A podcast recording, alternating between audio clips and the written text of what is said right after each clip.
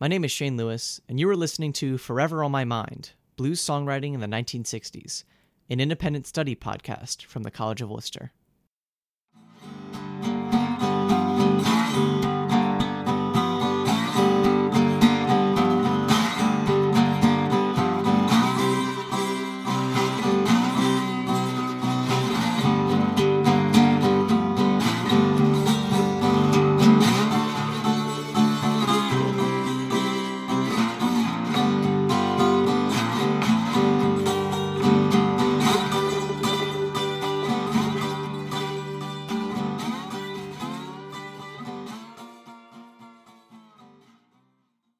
Vividly remember two years ago during the fall of 2020 sitting in my dorm room on a cold, lonely October night in Ohio. This was one of the hardest times to be a college student, primarily because of the COVID 19 pandemic. It was isolating, scary, and for many days quite depressing. While the rain poured outside, I was scrolling through my saved albums on Spotify trying to find something to listen to. At the time, I was really into the post apocalyptic video game Fallout New Vegas, and I loved listening to old blues recordings while playing this game as it fit the lonely, desolate atmosphere perfectly. I remember I saved an album that was recorded by an old preacher from Mississippi. I put the album on in the background, thinking nothing of it. A couple of songs into the album, I closed Fallout and just listened to the album without distraction. I was amazed by the scratchy guitars, passionately booming vocals, and intensely grim themes in the songs, such as death, grief, hard labor, spiritual struggle, or leaving a loved one.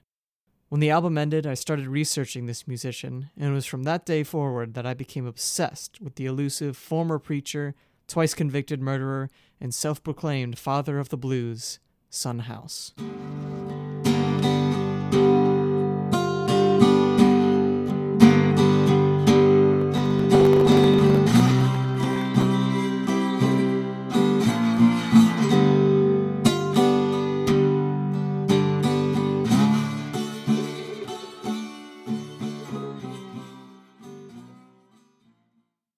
Eddie James House Jr., given the nickname Son because of his father having the same name, was born into a life that seemed at first to lead to anything but a blues career.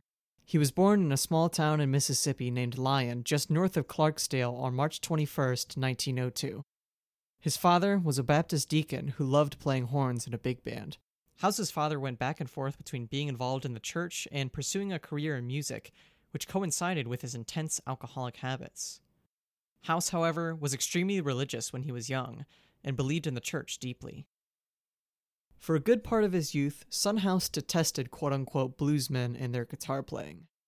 At this time in the early 20th century, the blues was associated with partying, womanizing, excessive alcohol consumption, dancing, and venues known as juke joints or barrel houses. These types of venues were frequented by gamblers, heavy drinkers, and sex workers, and the entertainment of the night was typically provided by blues musicians. As well, the religious justification for hating the blues was grounded in the fact that it was often associated with the devil.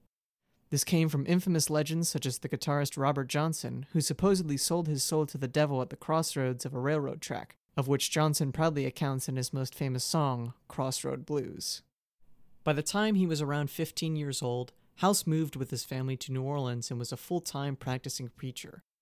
Not only did this career line up with his religious values, but he was also getting paid well. As a preacher, however, he started to struggle with something the concept of getting religion. The way that Daniel E. Beaumont, a biographer of Son House, describes, quote, getting religion, unquote, is as follows. To get religion meant in this community an intense personal experience that showed that one was saved.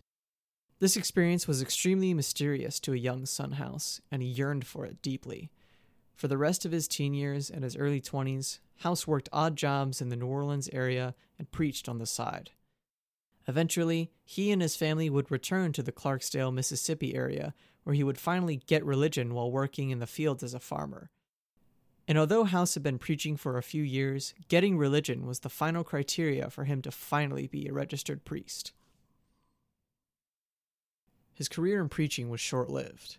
By 1927, House was completely disillusioned with religious practice entirely and turned to the lifestyle of the bluesman but without playing the blues, excessive drinking and womanizing as much as he could. This same year, House was walking around Matson, Mississippi, when he saw a crowd gathering together. As he approached the crowd, he heard the sound of a broken glass bottle scraping against the metal strings of what seemed to be a guitar. This time, House did not feel the sense of anger and shame that he felt towards this kind of music.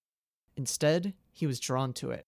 Soon afterwards, House bought his first guitar and would start his journey into the Delta blues. After a few years of traveling and working, in 1930, Son House would find himself wandering around in Lula, Mississippi. There, he ran into a famous blues musician by the name of Charlie Patton, who at this time had several records released under the label Paramount Records.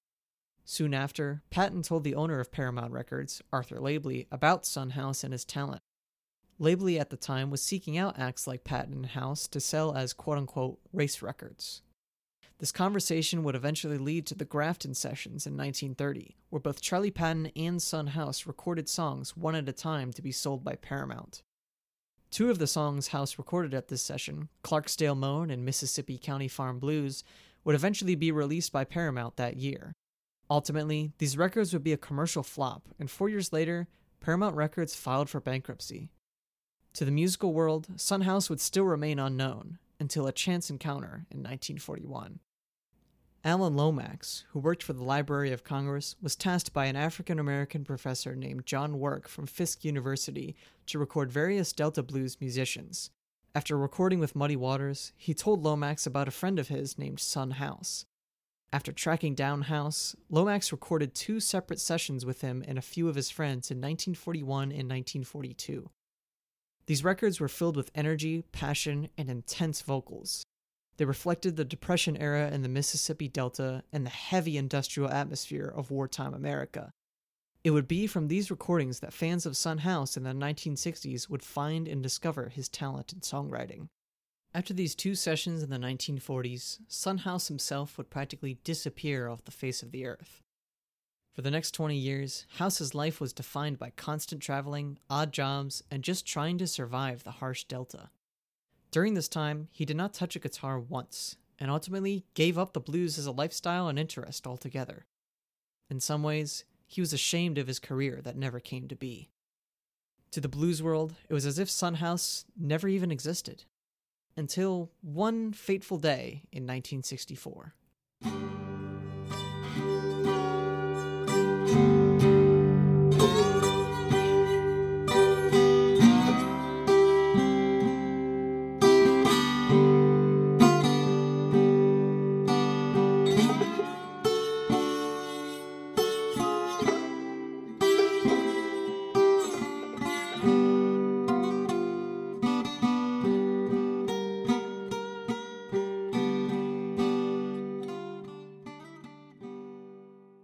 Sometime in the early 1960s, three young white men in Massachusetts by the name of Dick Waterman, Phil Spiro, and Nick Perls were listened to a few strange bootleg blues recordings from the 1940s. These were compilations of recordings that, according to Waterman, were never supposed to be commercially released. After the three did some investigating, they found that these were recorded by a man from Mississippi named Son House. The trio then drove through the Mississippi Delta in 1964 and, through simply asking around, found out that the man who recorded with Alan Lomax in the 1940s had relocated to Rochester, New York. The next stop for the trio was a small apartment in Rochester, where they would show up at the former preacher, hardened traveler, and former blues guitarist's doorsteps. Waterman describes this first meeting on the liner notes of Son House's first and only studio album, Three young white men came to 61 Greig Street in Rochester and ended a search of three weeks and nearly 4,000 miles. They played tapes of House's 1930 recordings and told him that there were once again people who would listen. But could he? And would he? When in June of 1964, Son House found three random, strange, young white men at his door asking him about what he did many decades ago, it is an understatement to say that House was confused, if not outright stunned. Son House had no idea about the cultural boom that was happening with the blues in the 1960s and was completely oblivious to how many people were seeking out his presence. To most people, they thought House was dead. But there he was, living and working in Rochester, New York, having not touched a guitar since his days with Lomax. Dick Waterman, in particular, was fixated by Son House's presence and songwriting, and soon afterward would be his full time manager. Waterman's vision was to bring House's groundbreaking songwriting and performance to the rest of America, and the first step would be to put House in front of an audience. Son House would later be extremely thankful to Waterman in his rediscovery, saying in a television special with Buddy Guy that he did in 1968 that, quote, I got scared and quit playing the blues for 16 years until Mr. Dick Waterman found me and gave me the nerve enough to try it again. However, at first, House was very hesitant to jump right back into blues performances. He had not owned a guitar for nearly 20 years, so he had to buy a new one. House ended up with a National Steel Resonator guitar, which would become his main instrument for the following years of his life. And even after he bought a guitar for himself, he had not played the blues in 20 years either. House ended up being retaught by Alan Wilson, a blues guitarist and harmonica player who played in the popular blues band Canned Heat.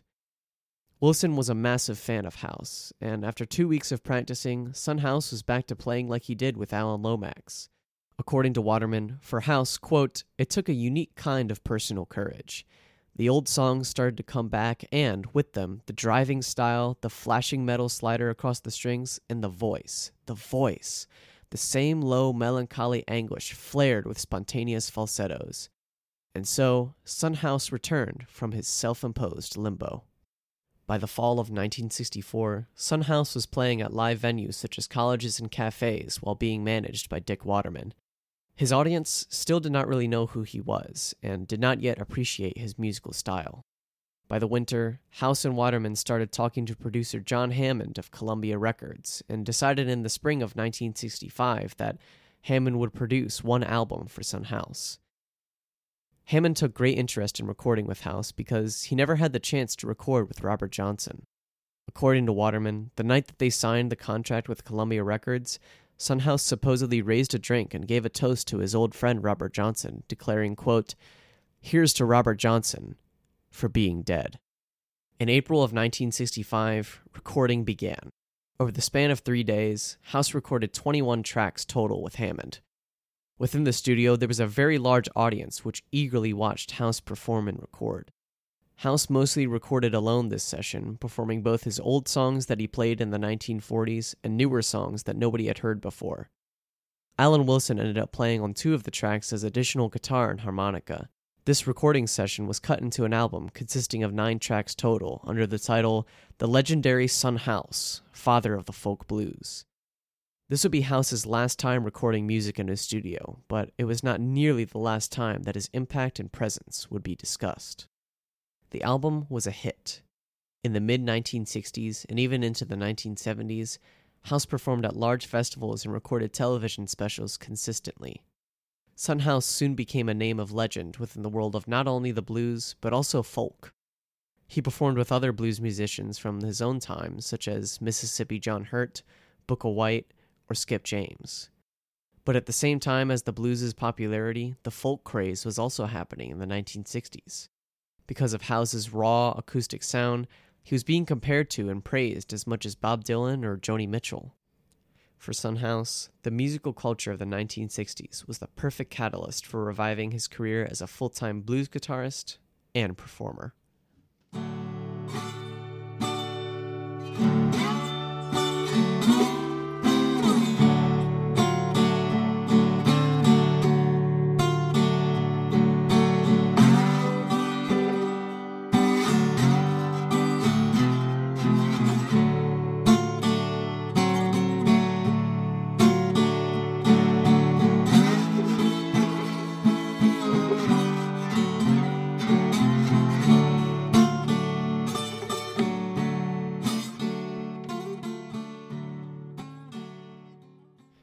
Drew audiences, including myself, into Son House's performances were not only his electrifying presentation and vocal intensity, but also his songwriting and the topics he addressed in his songs. Although Son House had just one official studio album in the 1960s, this recording session captured how Son House's songwriting shifted with the culture of the time. Along with the rapidly moving political and musical culture of the 1960s, Son House as a musician, performer, and a person adapted with these times. The songs in this album address the topics of grief, love, his preaching past, his former industrial life, and his reflection on 1960s American culture. Death Letter Blues was, and still is, the song that Son House is most associated with. Not only does Father of the Folk Blues open with this song, but interest in this song was spurred by the White Stripes' cover of the song on their 2000 album, De Stijl, and in general the band's admiration for House. The song has also been covered by many other blues and garage rock artists both during the 1960s and up to today. The song is in the point of view of a man who has just received a letter that a woman he loved has just died, and describes his actions and thoughts that follow. He travels and attends her funeral, cries while holding a pillow where, quote, she used to lay, says he'll see her again on Judgment Day, and questions why, quote, the good Lord would do something like this. Son House did several different versions of this song, not only during this session, but also live, with only some slight variations in lyrics in each version. This kind of variation in songs like Death Letter Blues shows the adaptability and fluidity in not only House's songwriting, but also how he adapted to the 1960s. In 1930, when House recorded with Alan Lomax and Charlie Patton, he performed a very early version of Death Letter Blues in a two part song titled My Black Mama. In the first part, House mourns a relationship with a woman that gives him, quote, no satisfaction, However, the second part grants a change in tone, to House outright mourning the death of this woman after receiving a letter that she has just died. Like many of the songs House recorded, he was not the original creator of the lyrics or even the title. The first recorded song to have the title Death Letter Blues was sung by Ida Cox in 1924, and several other songs around this era had similar themes of receiving a letter about a death. House directly partook in the blues songwriting tradition of building on and transforming songs for individual expression. And by the 1960s, House changed My Black Mama again. Instead of starting with the strained relationship, House completely shifted the focus to the death letter. He also chose to open the album with this song. Immediately, the listener is thrown into a percussive and intense four minutes of passionate grief, and it sets the tone of loneliness and mourning for the rest of the album. The song and its lyrical content reflect the monotony of House's former life in the Delta, which can be seen from the repetition of the verse, and House's mention of everyday life, such as simply waking up in the morning. The song is one of Son House's most morbid and depressing songs, despite sonically sounding quite jovial and upbeat. The mention of Judgment Day in the song also introduces another trend in House's songwriting, struggling with faith and religion. This leads to another well known song by Son House, Preachin' Blues. Stylistically, the song is very confessional and satirical in nature. It opens with the line, quote, Yes, I'm gonna get me religion. I'm gonna join the Baptist church. You know, I want to be a Baptist preacher just so I don't have to work. As well, House points out hypocrisies he sees when he was a preacher, describing deacons as heavy drinkers who have succumbed to, quote, barrel housing. House conveys his struggles with wanting to keep religion in his life while simultaneously wanting desperately to leave. As blues historian Robert Palmer describes it, the song was, quote, unusually personal and vividly describes the tussle between the church and the Blue Devils for House's soul, a tussle the church kept losing. In two verses that follow each other, House declares, quote, Farewell, church, may the good Lord bless your soul, and if, quote, I'm going to preach these blues, I'm going to choose my seat and sit down, most likely referring to seats in a church. In this song, Son House conveys a sense of sadness from leaving the church and wishes he could keep some parts of his old preaching lifestyle. In some ways, this song is the culmination of his preaching past and his blues career, a phenomenon that he considered, quote, preaching the blues. There are also two much shorter tracks that capture House's preaching past. These two are John the Revelator and Grinnin' in Your Face, which are performed without guitar in an a cappella style.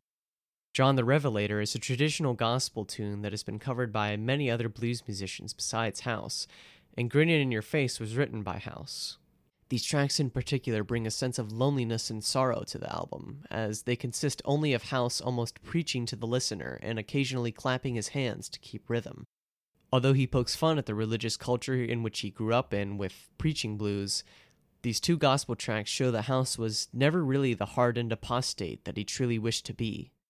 These tracks show House's inability to let go of his religious past, and that he is not ashamed of it during his popularity in the 1960s. Three tracks on the album deal directly with feelings of love for what seem to be three different women, two with names and one without. The songs Pearline and Louise McGhee mention women's names and were possibly former love interests of House. These songs are very different stylistically, however. Louise McGhee tells the story of a woman with the same name that he used to love, and is extremely passionate and confessional. At the end of the track, House states that McGhee will, quote, forever be on his mind. Pearline, in contrast, has almost no lyrics in the track, with the main chorus simply being, Love you, Pearline. House seems to have simply a lack of words to describe his feelings for Pearline compared to his long confession to Louise McGhee. This track is extremely slow and intimate, and because of the lack of lyricism and instrumentation, you can hear what appears to be House's heartbeat during the track, most likely because the microphone was right next to his chest to record the guitar, and it adds even more intimacy and loneliness to the album. And finally, the track Sundown describes House's feeling of loneliness when he feels, quote, the sun go down. This is very similar and is almost a second part to Death Letter, as House describes his feelings when the sun sets after receiving the letter. In this track, he even describes the genre in which he performs, declaring the blues as, quote, a worried old hard disease. The songs Empire State Express and Levee Camp Moan are very similar in theme, in that they describe harsh industrial labor and landscapes. Both of these songs, as well, are the only songs that House did not perform alone, with Alan Wilson joining on second guitar and harmonica.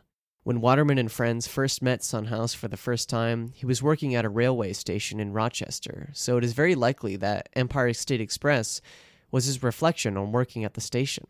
House and Wilson's coordinated guitars almost sound like a train rolling along, and is the most energetic song on the album. Levee Camp Moan is the longest track on the album, clocking in at an incredible 9 minutes and 29 seconds.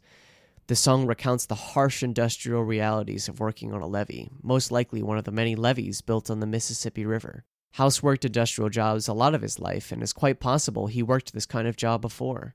This track also ends the album, and in some way represents his final departure from both his industrial past and his life from the Delta.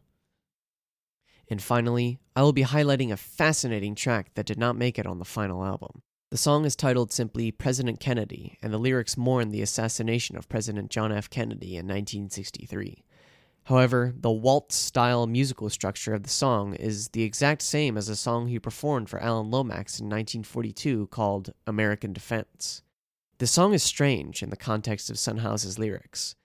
It's a satirical song that pokes fun at America's war with Japan, where House jokingly encourages citizens to contribute to the war effort and even mentions General Douglas MacArthur by name. However, at the end of the song, Son House grimly declares that, quote, this war will end creation, but that there is, quote, no use in shedding tears and no use in having no fears, as this war may last you for years. House adapted this waltz structure to yet again comment on the grimness of American society, but this time in an even more morbid sense. President Kennedy is not at all satirical or joking in nature, but instead shows House's feelings of sorrow he has for the Kennedy family, it is also possible that President Kennedy resonated with House as a black American, specifically Kennedy's presidential promises to promote equal rights among black and white Americans. The song President Kennedy was not released on the original cut of the album and instead can be listened to on later releases that includes it as a bonus track. The track opens with John Hammond telling House to, quote, take it away, with House first mourning John F. Kennedy's death and calling him, quote, the best friend we had. For the rest of the track, he mourns for the Kennedy family who had to see him die, and ends each verse with, quote, Now I can't much tell, it'll last me for years. His memory still rings in my ears. Not only is House expressing the grief he feels for the Kennedys having lost a family member, but also declaring that the memory of Kennedy himself will live on in House's mind. Son House's song President Kennedy perfectly exemplifies how his songwriting changed and adapted to the turbulent decade of the 1960s. House used a song in which he previously commented on American political culture in the 1940s and rewrote it for the 1960s. However, instead of satire, he changes this song to express his collective sorrow he has with the Kennedy family. I have not been able to find any previous analysis of the President Kennedy song. Daniel Beaumont, House's biographer, provides some analysis of American defense, which he describes as, quote, a wry moment of American patriotism where House composed a waltz time song about the war effort. It is very possible that House was working industrial jobs at this time where he encountered these attitudes, and this song was the result of that. However, with President Kennedy, House most likely heard about the assassination from news sources and wished to express his collective sorrow that the nation was feeling for the president. Son House's adaptive songwriting that reflected the cultural landscape of the 1960s was what drew audiences into his performance and discography. With this single album and his electrifying performances, he showed his audience that he did not stay in the past at all.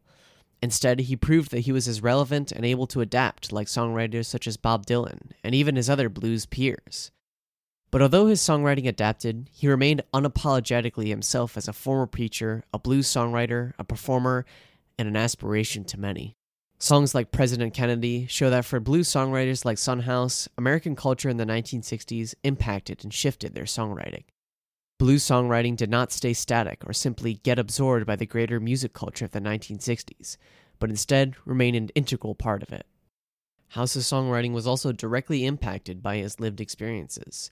His experience as a preacher gave him the confidence and charisma necessary to deal with and perform for an audience. In some ways, the blues replaced preaching in House's life for his emotional expression in public storytelling. As Beaumont states in House's biography, quote, his blues drew upon and gave expression to certain profound conflicts that simmered in the dark recesses of his mind. That was one of the reasons for him taking up music. House thought that, just as a good sermon ought to have a central theme, a blues song should have thematic coherence. House's rediscovery gave him the opportunity to present his unique songwriting, and although this was only conveyed in one studio album, Father of the Folk Blues truly told the story of Son House's life and how his life changed in the 1960s.